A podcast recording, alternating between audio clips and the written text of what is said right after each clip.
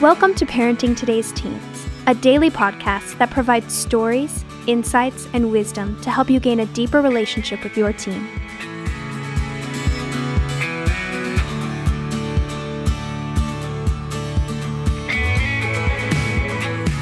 On today's episode, Mark Gregston answers some of your most pressing questions.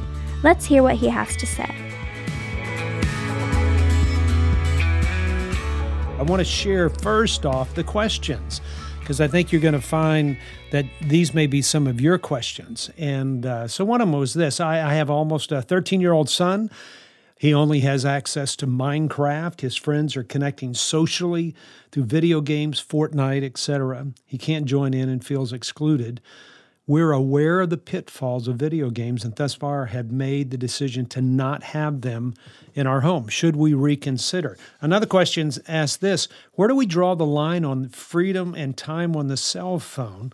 And uh, our daughter in early high school spends an hour after dinner glued to her phone and Snapchat, and then on and off the evening while doing her homework. Should we be restricting phone hours during school nights? Um, P S Her grades are good.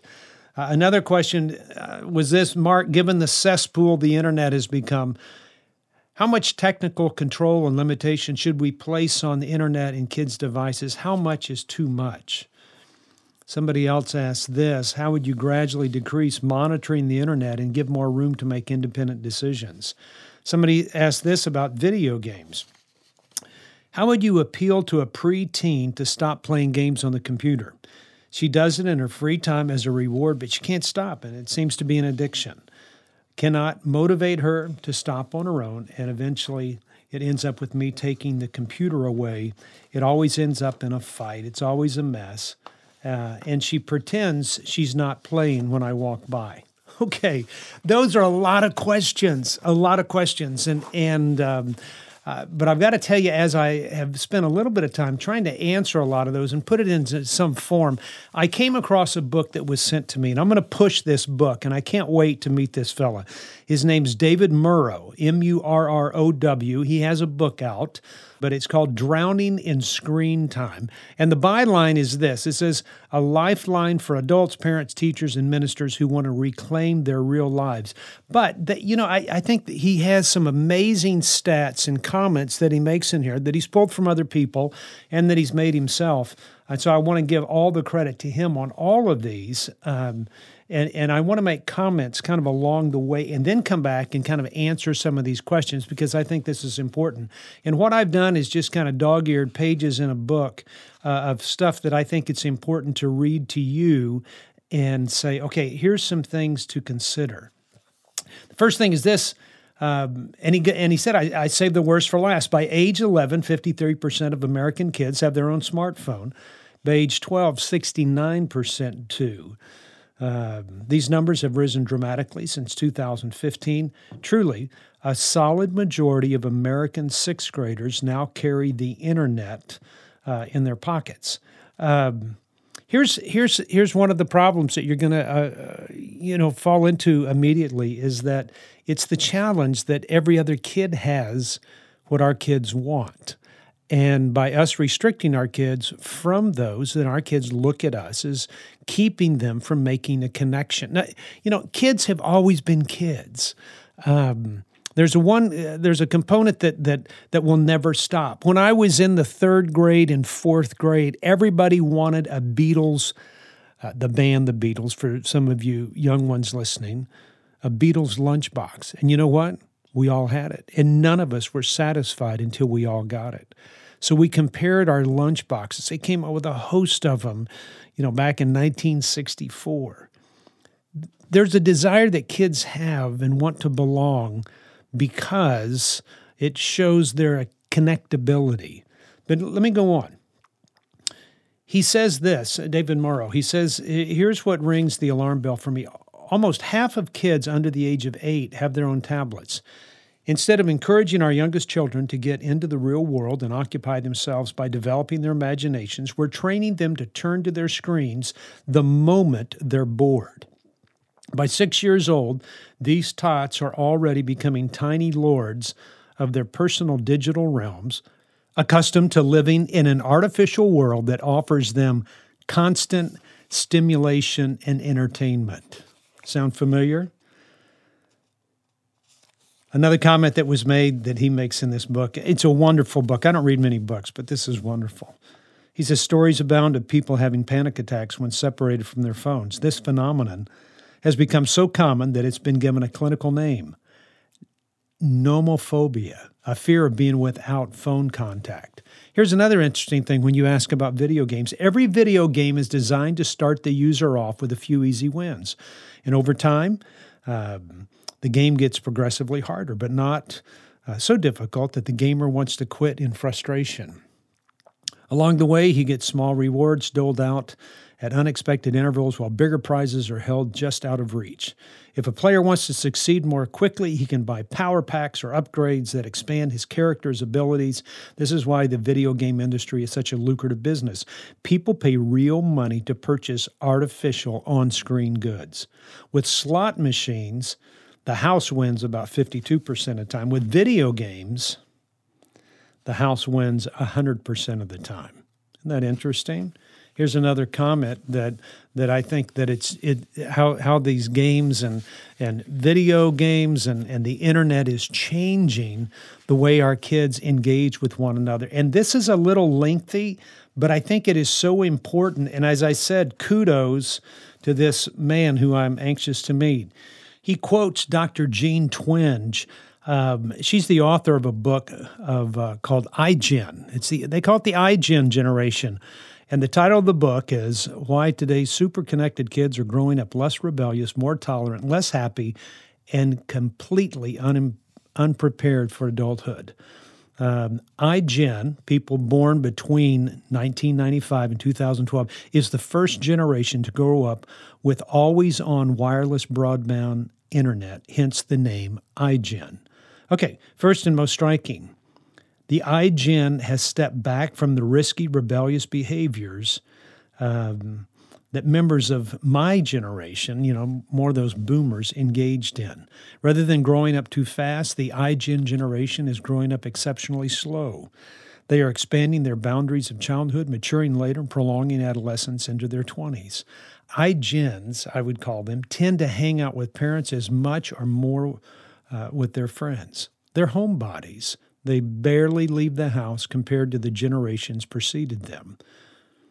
She goes on to say this, that in two thousand fifteen, the first time in decades, the majority of U S tenth graders possess neither a license nor a learner's permit. Perhaps you see that, where kids are saying, I don't need my uh, my license to get around, because they're not wanting to travel as much. The iGen teens are also kissing dating goodbye. Only about half of as many iGen high school seniors go out on dates as their Generation X and baby boomer parents did. They are also less sexually active uh, than their predecessors. There's a lady by the name of Kate Julian who said this, that from the nineteen ninety-one to two thousand seventeen, the Center for Disease Control and Prevention of Youth Risk Behavior Survey finds the percentage of high school students who've had intercourse dropped from fifty-four to forty percent. In other words, in the space of a generation, sex has gone from something that most high schoolers have experienced to something that most haven't. David Murrow goes on and says, it's not just teens. Everyone seems to be having less sex these days. And this uh, this Julian says that it's a part of the sex recession. The teen birth rate has hit an all-time low, as the overall abortion rate uh, in the in the developed world has gone down. The iGen generation is less likely to booze it up. Binge drinking by high school seniors has been cut in half since the nineties. Nearly forty percent of iGen high school seniors in two thousand sixteen have never tried alcohol. The number of eighth graders who have tried alcohol has been cut in half as well. Schoolyard brawls were common when I was a kid, but they're a dying ritual today. You know, I mean, in nineteen ninety-one, half of ninth graders said they'd been in a physical fight. But by two thousand fifteen, only a quarter of them had. The homicide rate among teens and young adults reached a forty-year low in two thousand fourteen. Fewer teens are carrying weapons to school, and despite all the attention sexual misconduct gets in the media, rates of campus rape and assault fell by more than half between ninety-seven and two thousand thirteen. And she also points out this, that that th- there are fewer iGens that are holding jobs, volunteering, or participating in extracurricular activities. They also spend less time doing homework and are less likely to attend church or a youth group. You know, as Twenge puts it, here's here's the comment. No matter what the reason, teens are growing up more slowly, eschewing adult activities until they are older. This creates a logical question. If teens are working less, spending less time on homework, going out less, drinking less, what are they doing? For a generation called iGen, the answer's obvious. Look no further than the smartphone in their hands. Kids are getting into less trouble because they're much less likely to gather. You know, and, and I love what Murrow says here. He says, but as the title of Twenge's book says, kids are growing up less happy and completely unprepared for adulthood. Screen life has tossed a blanket of physical protection over our kids while stunting their emotional resilience. And having spent the bulk of their free time in the screen world, many youngsters are reaching adulthood unsure of how to master, how to master the real world. Isn't this interesting? I've been spending time going through here going, that you've got to be kidding me. This is just absolutely, completely different. But I think what happens is it pl- provides a wonderful basis for all of us to start saying, well, then how do we deal with this? You and I are a part of it. We understand the nature of kids, and that nature of kids is that they want to belong, they want to connect, and they want to have the same things as other kids have. And, and my comment has always been to people, make sure that you're giving kids phones early on, where you they where they can learn to use them and learn to communicate. Now, that isn't the solve-all, and I don't like that idea, but I'd rather give it to kids at an early age, you know, where they're still listening to me and they're still impressive and they want to remain connected with me. Okay, what I did not say was give them access to the internet. I don't think kids ought to have access to the internet till a little bit later. But we have to deal with the issue that every other kid has it, and that's the way kids are connecting. And I think that's one of the greatest challenges that that all of us, that all of us are facing today, is trying to figure out how a child can spend ten hours a day looking at a screen. And the issue isn't that. Other than that, it's going to rewire their sleeping habits. It's going to change the way that they uh, they view things. It's going to change their perspective of things. They're going to feel like they know everything because they're overloaded with information, but it creates a longing for a great sense of wisdom. And so we have that challenge to say, how do we do that in such a way that attracts them? So my comment to people is that you do both and, not either or.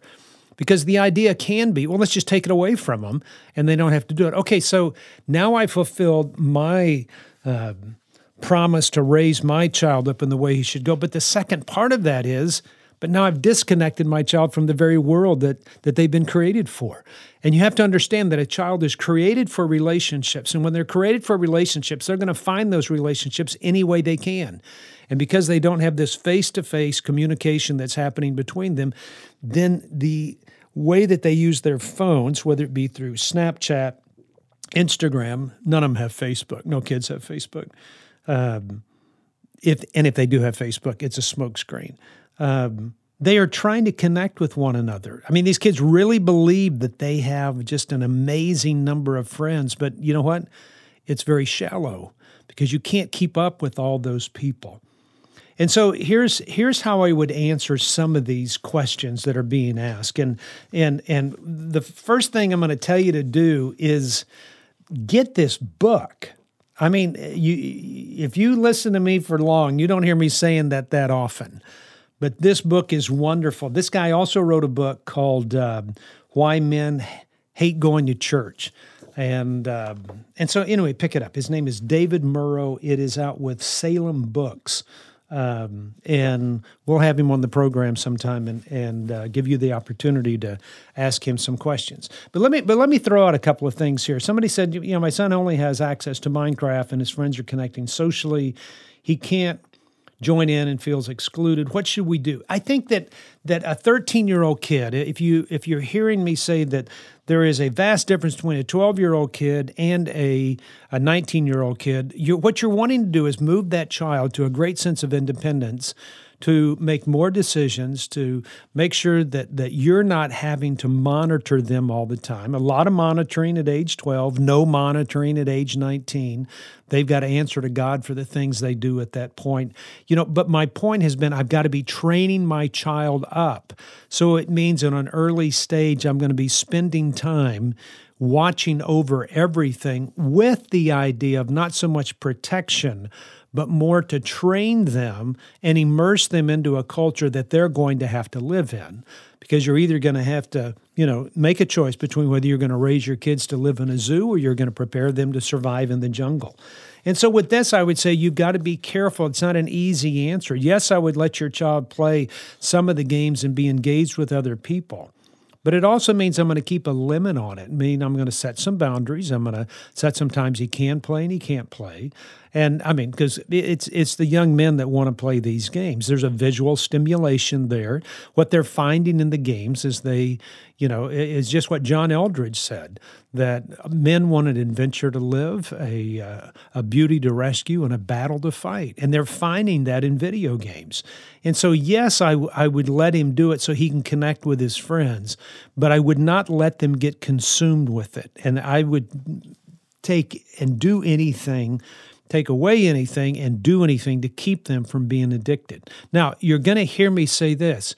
You can't take everything away without replacing it with something. We can we can make it work. I mean, if you don't want your kids on the internet, turn it off. Turn the electricity off to your home. Shut everything down. But if you don't provide an alternative, they're going to make connections with other people in other ways. And I'll share some of those other things that you can do as a parent to engage with them. Um Somebody says, where do you draw the line on the freedom of uh, on the phone in high school? Well, okay, if if a child is is twelve years old and, and they have a little bit of access to uh, certain things, texting so many people, and and they have occasional, you know, uh, internet access, and, and you're watching over their phone all the time, um, then then I would say that that every year you'd loosen that rope just a little bit, with the hopes of them building up a sense of responsibility. Now, some of your kids have too much free time on their hand. They're, I tell you, you know why they can spend so much time staring at their phone and looking at everything? Because they're not required to do anything else. I mean, look at the number of kids that hold jobs today. It's far different. And so so do this. You know, I mean, I would say give them the phone, but limit, you know, the internet. And then as they get older, of course, you give them more time. And the hope is this, that you can run your life without me having to have any external boundaries on you. Our daughter spends an hour after dinner glued to her phone and Snapchat, and then it's off and all evening, off and on all evening doing homework. Her grades are good. You know what? It doesn't sound like you have a problem. It, what it sounds like is you're, you have a daughter that's learning to manage both. And as much as I hate the idea of having to pick up the phone and do that all the time, I go, you know, there is something, there is something about some kids that have the ability to do that. They can multitask. They can, they can keep doing what they're supposed to be doing, and they can still answer those phone calls with other people. My challenge to those kids, are you building deeper relationships? That's one thing I would ask, from age twelve on up to age nineteen.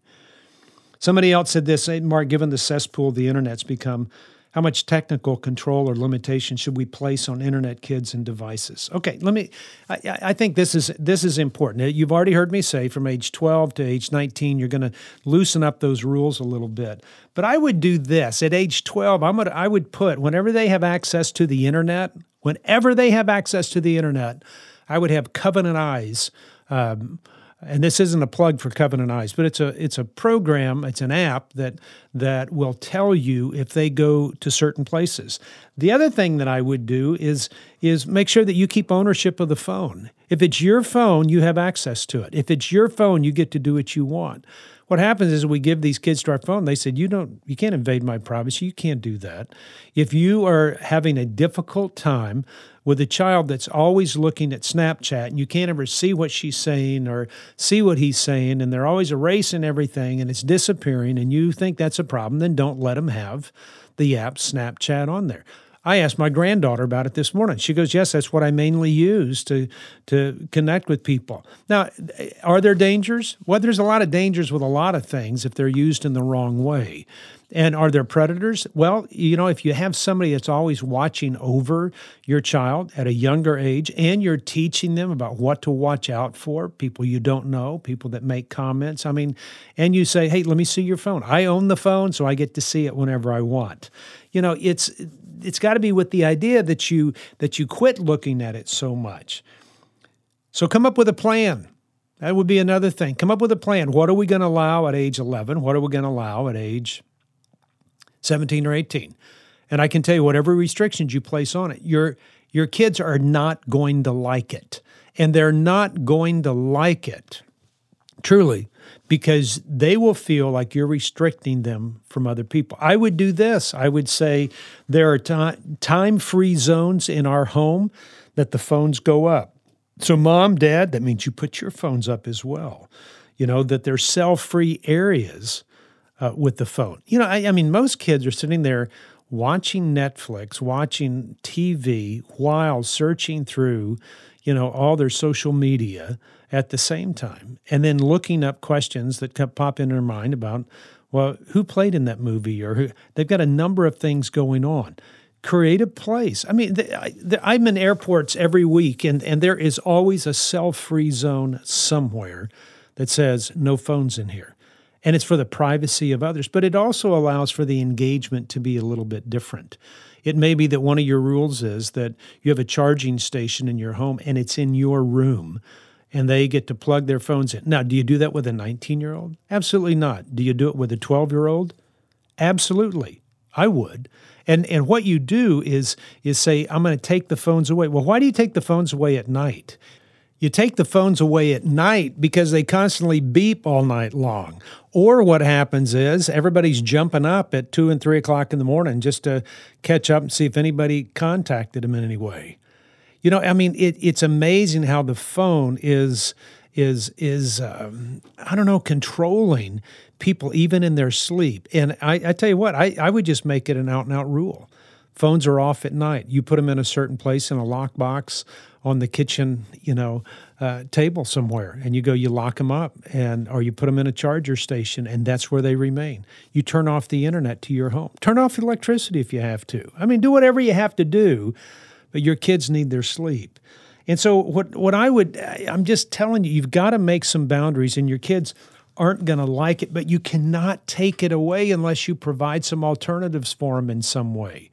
And and people are always asking me, well, what kind of alternatives um, are there? And I go, you can play video games with them. That'd be one of the things that I would do. If my kids were still living at home, I'd have the biggest screen and the greatest, you know, video game. And I would have everything that we could play. And we're going to play it together because I, I, I want them to engage with me. And I'll learn how to shoot things and dig things and find things, and I'll do all that for the sake of connecting with my child. Or you may teach them go hunting. You may get an animal. You know, the future farmers of America have always said this. You want to keep a kid out of trouble? Give them an animal. You may require chores. I'll require them to get a job.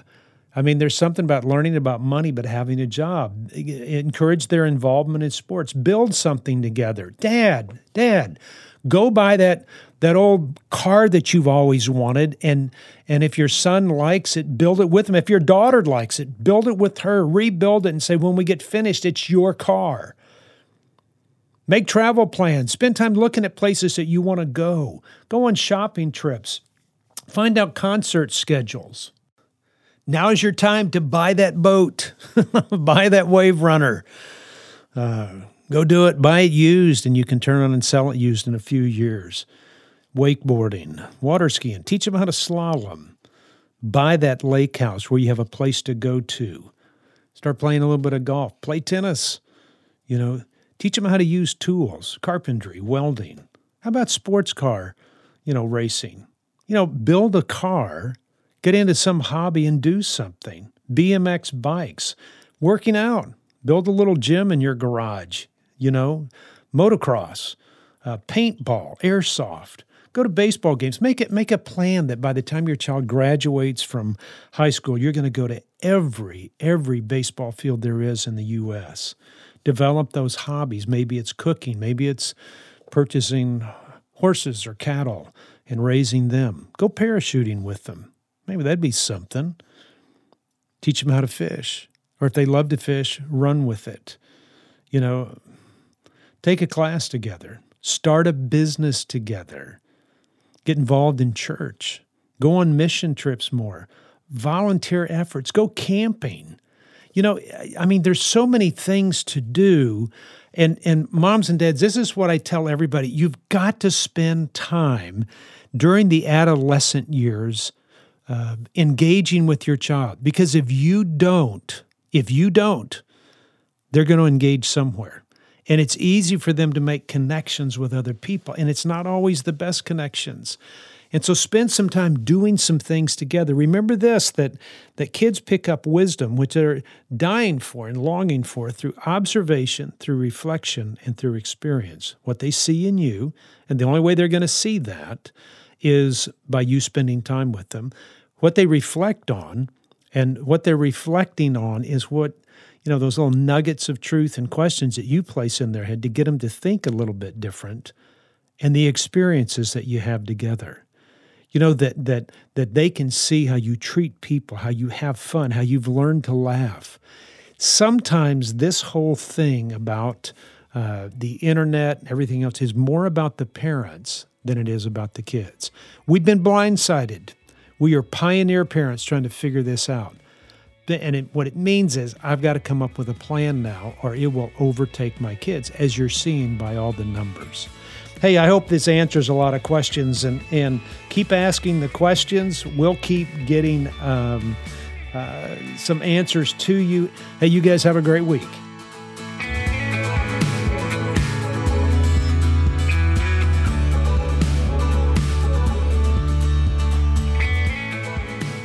Thanks for listening to Parenting Today's Teens. For more information, visit parenting today's teens dot org. And to learn more about Heartlight, visit heartlight ministries dot org. If this podcast has been helpful to your family, please share it or give us a quick rating and review on Apple Podcasts. Of course, you can listen to Parenting Today's Teens wherever you listen to podcasts. Join us back here on Monday for another great episode. We'll talk to you then.